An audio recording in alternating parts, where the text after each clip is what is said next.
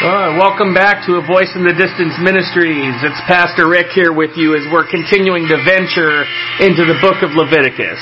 You know, I figured I'd do something a little different this time and uh, start off with a little intro music. I hope you all like it if you're listening. Uh, so again, we are going to be looking at Leviticus chapter 18 today.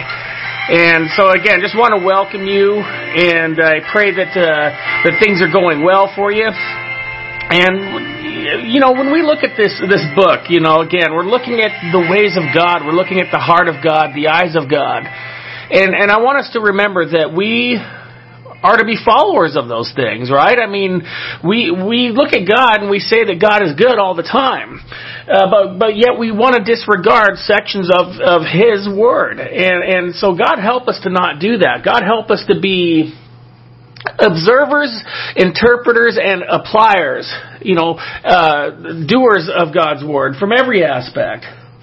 And so this particular chapter of Leviticus chapter 18, as I mentioned before, Leviticus was, was com, uh, compiled from four different laws, from the ceremonial law to the, uh, to the uh, judicial law, the moral law, the dietary law.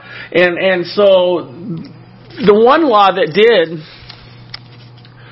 uh, or ceremonial. I think I mentioned ceremonial law, but the one law that did uh, uh, stem from there to us in the New Testament was this: the the the moral law. The moral law did stem from the old te- from the Old Testament to the New Testament. And we, what we're going to be looking at today are things that even the atheist and the common other people who have never even read the Bible, or people that that have never been to church or, or they want nothing with God, want nothing to do with God, will look at what we're going to say today or what we're going to read today and say to themselves that yeah, this this is wrong, you know, and we we could look at it and say these things are horrible, these things are wrong. Why? Well, we think that's because we're good people, you know, and, and we've we've caught on to what is right and wrong, and that and that is very subjective. Unfortunately, there's a lot of things that I've heard people condone and give ridiculous reasons for. But even the atheists with morals stand by what we're going to be reading here. But what we're reading here is the foundation of where it came from, from God. You know, He's the foundation of our conscience. He's the foundation of right and wrong. And so, the question is, as though we're going to agree with it, the question is, is will we actually walk in it? And so, I, I pray we'll look into this with deep intent because, again, these are things that that stem today to this day that, that we will even say like yeah these things we should not be doing these things but but yet people have disregarded these things. And so I invite you to uh, to follow along very closely and uh, again uh, to, to, to follow along closely but after it's all said and done to obey and walk with God very closely.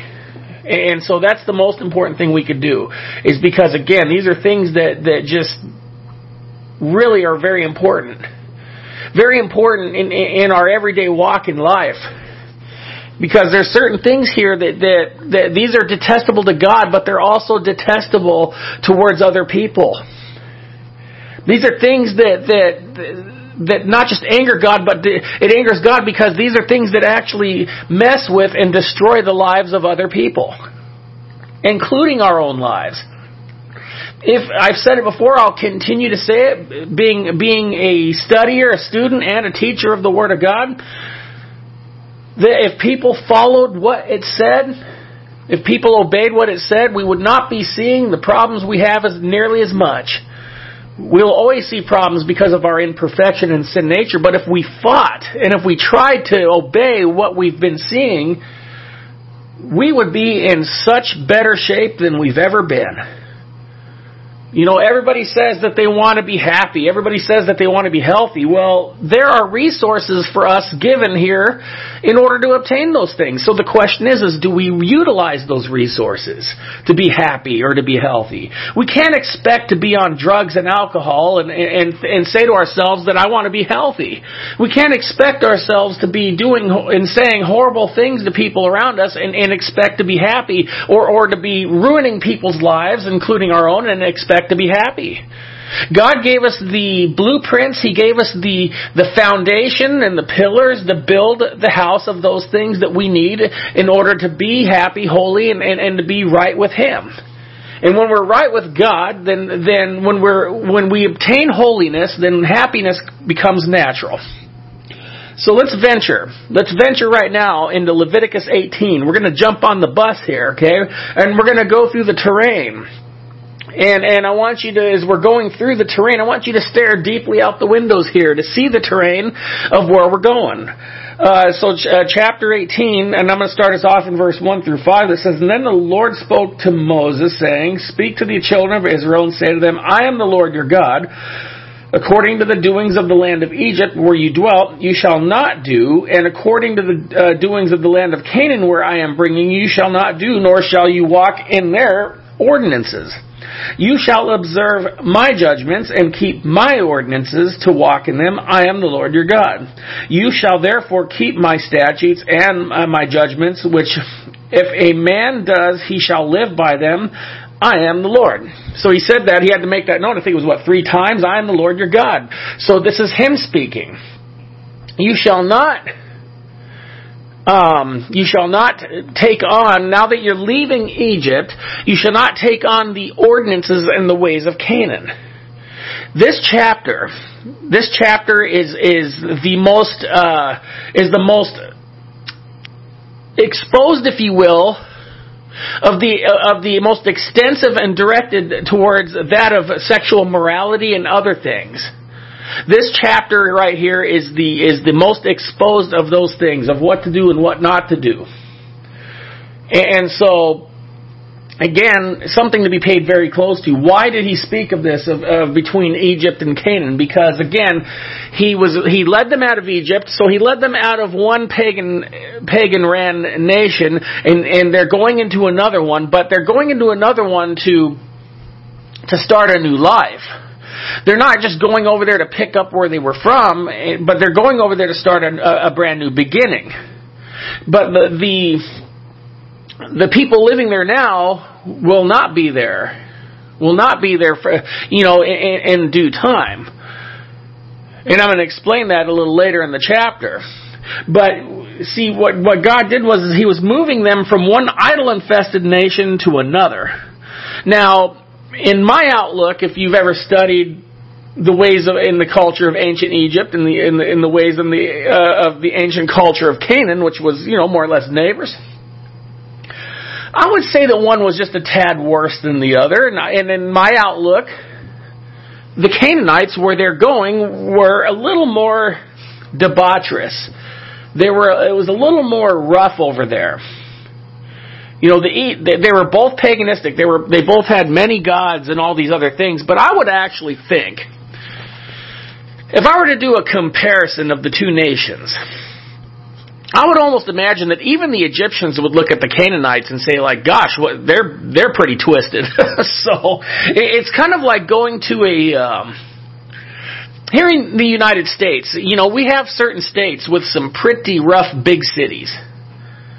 And and if you look at uh, certain cities that that have the, some of the most highest uh, murder uh, rates and and and other uh, crime statistics, I've talked to people from both of those cities, and both of them would say, "Oh yeah, this one's worse than that one, and, this, and here's why." And this would be kind of like the comparison uh, of Canaan and Egypt, very similar, but but also, but one side raises the bar a little more in the aspect of debauchery, in the aspect of violence, in the aspect of sin, and so he's reminding them, "You shall not."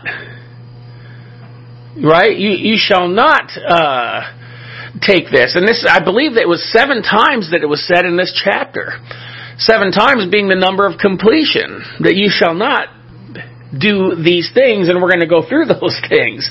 And so, it's very important because today we shall still not do those things. Right? Because again, we, we are looking at cultural aspects And unfortunately, we have become uh, very divided in the realm of, of godly living or Christianity. There's there's now a very high aspect of cultural Christianity versus biblical and spiritual Christianity. And I've said this before that when you look at the word culture, it is the first few letters of the word culture, the first four letters are cult. Okay, which a cult is technically a man-made religion, and culture is a man-made way of life. And, and, and, those man-made ways of life become developed and they become accepted. And that's what God was trying to keep them from. You shall not adapt to their cultish culture. And so, people are going to be like, well, what is their culture? Well, God knew what their culture was, and it disgusted him. We're going to see that in verses six through nine, real quick here, as I can, as I now elaborate the things that he's starting to uncover.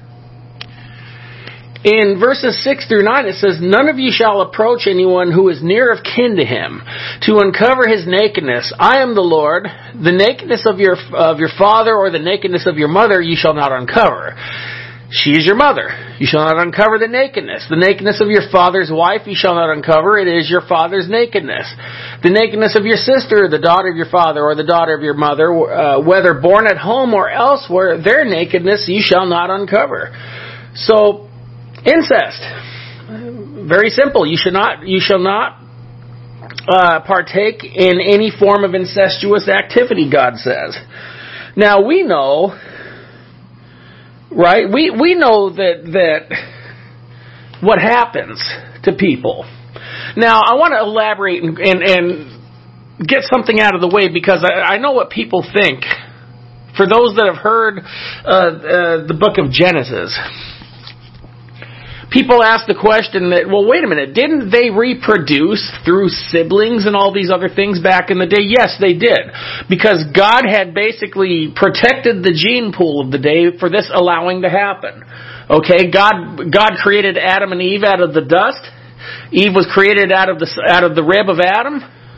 But from there on, they, they produced and, and, and uh, reproduced, they reproduced through the way we normally do. So yes, God did protect the gene pool, but there came a time to where it was that that, that had to stop. And God said that no more shall this be. Now, now this will be done this way. And now, if anybody might think, well, that's pretty hypocritical. How else is it supposed to be done, right? That God, God did right. God did what had to be done. And, and, so there was no issues during this time, but God, once there was enough people to repro, uh, reproduce and repro, uh, to create, then it changed by His hand. And so, you know, marrying relatives was prohibited by God. Physical, social, moral reasons. Okay, why? Because we know that the, that the serious health problems come into play. Right? So, so it, it, was, yes, it was immoral. Yes, it was, it was wrong. Why? Because of the things that happened. There, there's mental issues, there's physical issues. And so God forbid of these things. Right? How can a nation exist? How can a nation exist if the family unit is not well defined or well knit together? we, we would be an absolute bigger mess than we already are if the, if, if we were living in that aspect. You know, and again, this was very common, most likely in the Canaanite region where they were going. God is covering the aspects of, of what was going on in these areas. Now it says here to, to uncover his nakedness was a way of basically just sexual acts. It wasn't um, it wasn't uncovering their nakedness like in the way that um, that Noah's uh, son Ham and, and grandson Canaan did. Okay, when remember here, this was a the grandson of Noah was Canaan, named after the region of where the Israelites are going to. Canaan was cursed, and his descendants were cursed by Noah because of what they did. Noah got drunk, passed out in his tent naked, and and it was Ham and and, and, and Canaan that basically laughed and pointed at him and, and made a made a fool, a mockery out of him. And so this was the this was the the foundation of how Canaan came about. So to uncover the nakedness is the form of uh, of of sexual activity versus that of of uh, not just exposing somebody. And again, very simple. You should not you should not do these things, okay? You shall not uncover your father's nakedness, your mother's naked, or anybody in your family. Lot from Sodom and Gomorrah, his daughters um, took advantage of him. I think he'd gotten uh, drunk and passed out, if I remember correctly, and and they said that we need to repro- reprocreate uh, through through our father because there's no more. There, the, you know, the wife turned into a pillar of salt and so their outlook was is that we need to have uh, children with our father. Well, after they did that, they were the founding. Their children were the founding uh, father or founding uh, people of, of two Canaanite or those certain Canaanite regions and other areas that became Israel's enemy, another cursed area. And, and so this goes this goes into so many directions of wrong when we partake and see the, of these things it's a, it goes into the direction of shamefulness. It goes into the direction of physical and mental and, and spiritual uh, downfalls. So let's let's continue. Let's see what else is said here. Let's look at ten through eighteen. The nakedness of your son's daughter or your or your, or your daughter's daughter and, and what we're going to do here is we're just, it's, it's going to be the same thing. Okay? It's the same exact thing that he's saying here, but here's who he's basically saying that you shall not do these things with. Basically, your, your aunts, your uncles, nieces and nephews, grandparents, grandchildren, siblings, and uh, parents or the spouses of their children. So in-laws, if you will Okay, so so these are the things that it, that it repeats in, in verses 10 to 18. It's the same exact thing. It's the same exact thing, but what in 10 through 18, what they're explaining is, is the people you cannot have these relations with that I just mentioned to you. Okay, so these are, these are relatives in your household, relatives in your immediate family through the same bloodline. Right? And, and God says it, that it is wickedness. And so, wickedness is is uh, it's it's a term that was uh, that was uh, it was found to be used twenty times in the in the Old Testament or more. And, and wickedness is a way of describing um, moral morally unacceptable things. But, but wicked is also a feminine term as well, which is te- technically also used for uh, in the form of how females were in their evil. Uh, but wickedness is a, is a Hebrew feminine word, and so God is against all of these things. Right? See, a lot of people want to, and I want to jump a little bit into the New Testament here because a lot of people say that, well, Christ didn't uh, speak of a lot of these things. Well, no, what Jesus said was Jesus said that all sexual immorality is wrong. Jesus raised the bar. All of it's wrong. He he didn't pinpoint something that that was a little less uh, sensitive to the other, where he's going to be like, oh, I'll I'll accept that, but not that. No, he said all of it was wrong. And so that's what God is saying here, but he's giving it more specifically. He had to educate the people. You cannot do this. You know, with these people, it is wrong. Where you're going to go, you're going to see this. Okay, you're going to see this in, in, in Canaan. You witnessed this in Egypt. Now you're going to see this in Canaan. And you're going to think like, oh, let's just adapt to the culture. Absolutely not. I remember reading something about a survivalist saying that, um, that if you want to survive in a particular terrain, observe the wildlife on what they do. And, and I think people have done that. When they move to a certain area, they start to adapt in the culture so that way they can survive and, and, and avoid solitude. And that's what God was saying. No, don't take on the, if you can't beat them, join them act. Take on that you can beat them by not joining them, and that's what He's saying. So it is your brothers, it's your family's nakedness that you are uncovering. It's not something that that that we want to do. That's just that is something that that again that, that God detested, and that came naturally through our conscience. Because I said before that there, you know, even even the most staunch atheist and agnostic people look at this and say, "Absolutely no way would I do such a thing." I'm a good person. Well, congratulations for thinking that, but we're looking at the foundation. We're looking at the founding father who created that part of your conscience. Whether whether it is believed or not, we're looking at the at the proof written down thousands of years ago when this was not part of a people's conscience in these areas. Now, now let's look at a some customary other things here that, that God is going to uh, uh, talk about here. Um,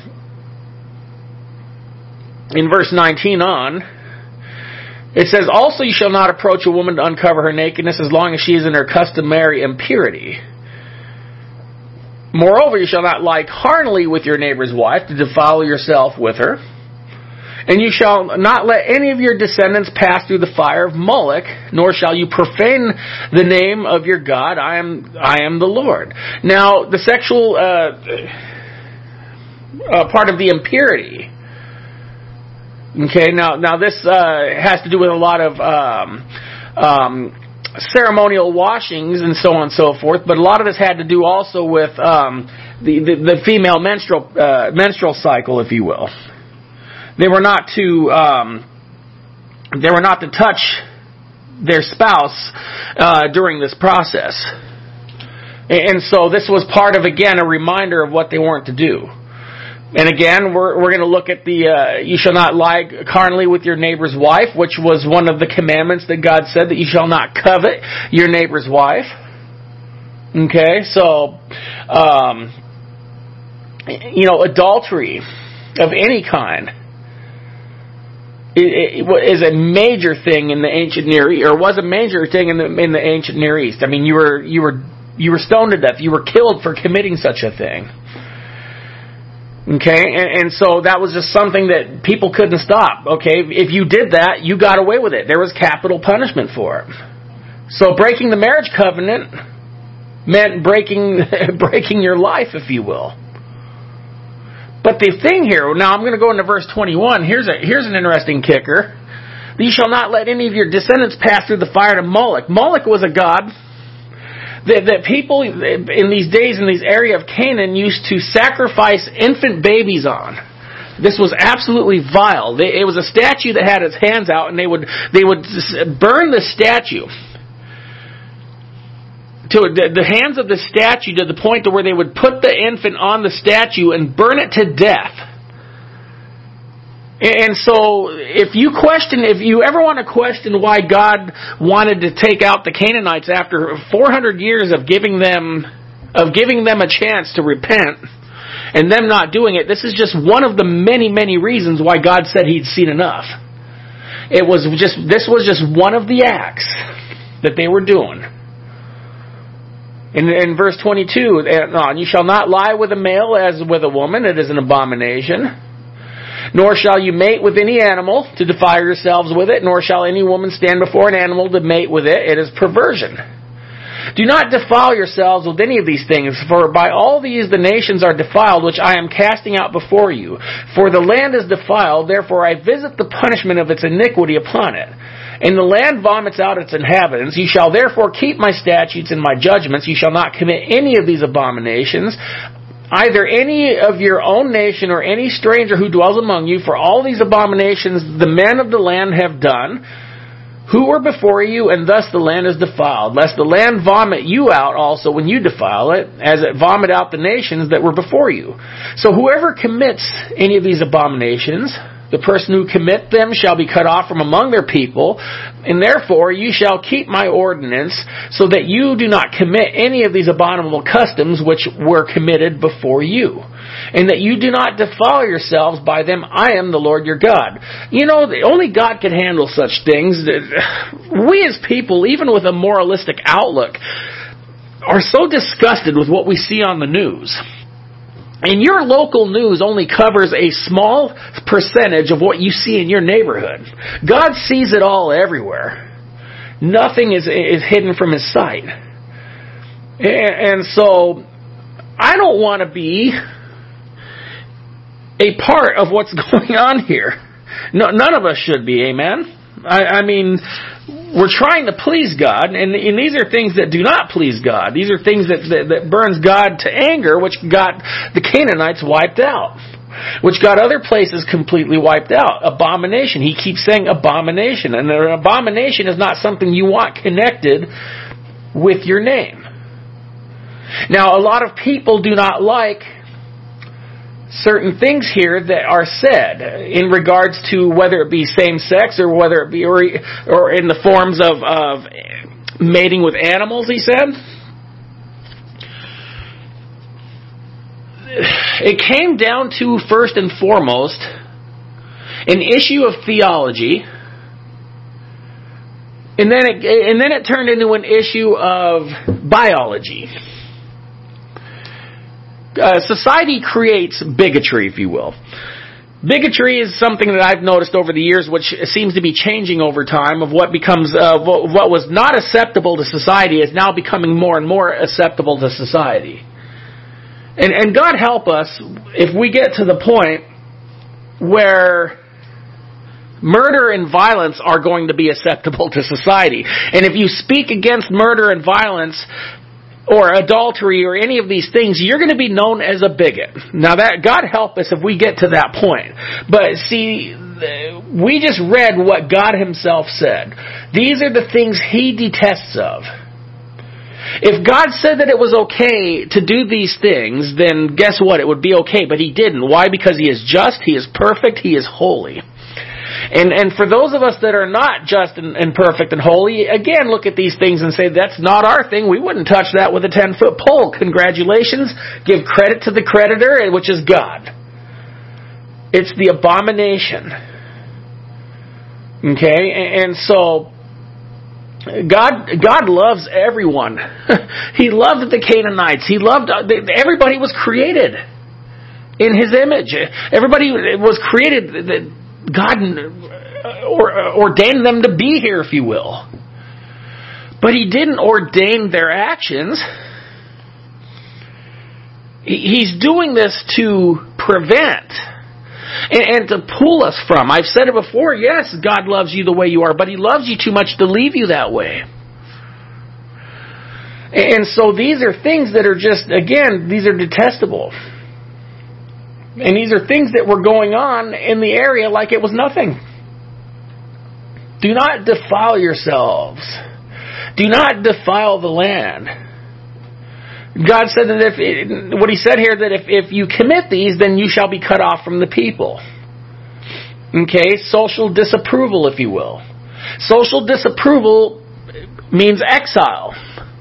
So basically, I've used this uh, this term and this analogy before that um, if you have fruit in a in a uh, batch together, I've said before that I like I like to uh, eat berries, whether it's strawberries or blueberries, raspberries, and they're all in a, a batch together, uh, piled on top of each other. And I have to keep a close eye on my stuff because eventually a couple of them start to get a little moldy. And what happens from there? Now the rest of the batch is going bad because of those one or two items. So yes, so so again, God says to exile. So I have to exile the bad fruit to keep the rest of it preserved. So that's what God is doing here. He's, he's basically trying to preserve His holy people, His holy nation. And, and so over the years, things continue to domino. Right? I mean, I would hate to see what was going on before God decided to flood the earth because things were bad enough here. I, I have to wonder what exactly was going on before the flood because God had really had it to where He said, I got to flood the earth.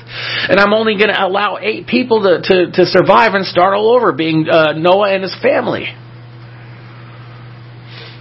And that was part of the gene pool that, that, that I was speaking of that God allowed to, to, uh, to procreate. And so here, here's where we've come to. You know, I I say all the time God is good, but I also say all the time that God is right all the time. God's word is right. If you've listened, if you've listened very closely to what we've what we've read, you you you can either say one of two things. You will either say Amen, which means so be it, or you can say, Well, I don't like it, and I'm not going to follow. Well, this isn't something, the Word of God isn't something that we can just take little bits and pieces out of what we like and don't like. The whole thing, the whole thing that is in here was not written because, because of what these, um, what these men and women that we, that we're reading about came up on their own accord. God gave them the revelation and they penned it for us. They were no better, no different than you and I. And so, but we are just called to an action from His Word. We, we've heard the term, you know, the salt of the earth. Right? And because, uh, salt back in the uh, ancient days, especially during the, the time when the Romans were very active. Uh, Romans got paid in salt. Gold was a uh, salt was worth more than gold. We like to use the saying, "Are you worth your weight in gold?" Well, the Romans used to have a saying that said, "Are you worth your weight in salt?" Because the salt was used to preserve to, to, to preserve their food and whatever have you. So, you know, they didn't have refrigeration, so they would take the salt and they would rub it on their meat to preserve the meat. And that's what we're called to do to the earth. We are called to be the salt of the earth to help preserve the earth, which is decaying. That's why God said that, the, you know, for the land is defiled. Right? And that's just it. That's why God, you know, took out the Canaanites to replace with the Israelites because of sexual perversions, because of the murder, the violence, and all of the things that we detest. All of the things that we that we look at and say this is horrible. This was so much worse during this time even that God had that's why God did what he had to do. But again, see God does not know sin, but he knows how to clean it up. And say amen to that if you're listening because he knows how to do the same thing in your life. And he did it 2,000 years ago with his son Christ Jesus, who died on the cross for our transgressions. And, and so now, once and for all, the greatest sacrifice was done. All of the rotten things that we've ever done can be cast from us by the power of His blood shed on the forgiveness that He, that He brings to us, that He came on the sacrifice. That's what, that's what the Bible says, not me. That's what His Word says. You can be forgiven if you come to Him and receive Him as your Lord and your Savior and to ask for forgiveness. And He will receive you.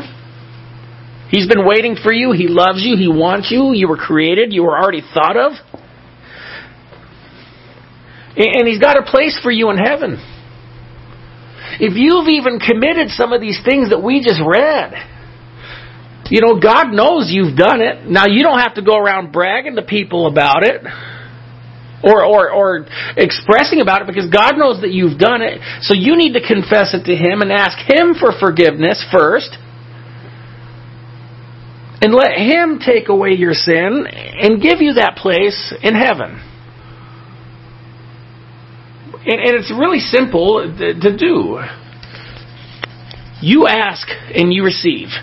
You ask the Lord into your heart, Jesus Christ, His Son who died for the sins of this world, and He will come into your heart and dwell with you. But you also must walk with Him and, and, and live in obedience and faith. Faith and obedience are the two things that I like to say, the two things that tickle God. The two things that really, that really God likes is faith and obedience. And then everything else from there will just continue to build on. But you're going to have to observe His whole Word, not just a, not just a quarter of the Bible. You got to take in the full thing to see what is what. And that's why a, a voice in the distance was created. It was to equip the saints, to, to lead people to Christ, to, uh, to be a blessing to Him and to you. But this is the greatest gift right now, the gift of salvation. If you want it, if you feel led by the Holy Spirit, I want to give you the option right now to say this prayer after me, receiving Christ as your Lord and Savior. And just repeat after me, Dear, dear God, please forgive me. Forgive me of all of my sins. As I confess to you that I am a sinner. Please forgive me, Lord, of all of my sins. Cleanse me of my sins is I now receive you in my heart as my Father, as my Lord and my Savior. Thank you for dying for me. Thank you for rising again, Lord. And thank you for receiving me as I now receive you. Help me to walk with you all of my days, and that I will be with you in eternity when my time comes. In Jesus' name I pray. Amen. Well, again, I pray you that you uh, that you have said that because again, that's the most important decision that you could really ever make in your life if you think about it. Salvation is the greatest gift, and then everything else that comes from there is just an add-on from Him. That's what He said. Seek first the kingdom of God and His righteousness, and then all things will fall into place. So remember that. That, that it's His righteousness, not yours, not mine, not your pastors or, or, or your parents or anybody else. God's righteousness. So walk closely with Him. You know, talk closely with Him, and, observe how things will go in your life. You can't go wrong that way. I'm not. I'm not uh, saying things will be perfect, but I'm just saying that it can at least be better. So may God be graceful and merciful to you at all times, protecting you and your family. May God bless you and watch over you, and may you walk along us here with the voice in the distance going through the Word of God. God bless and take care.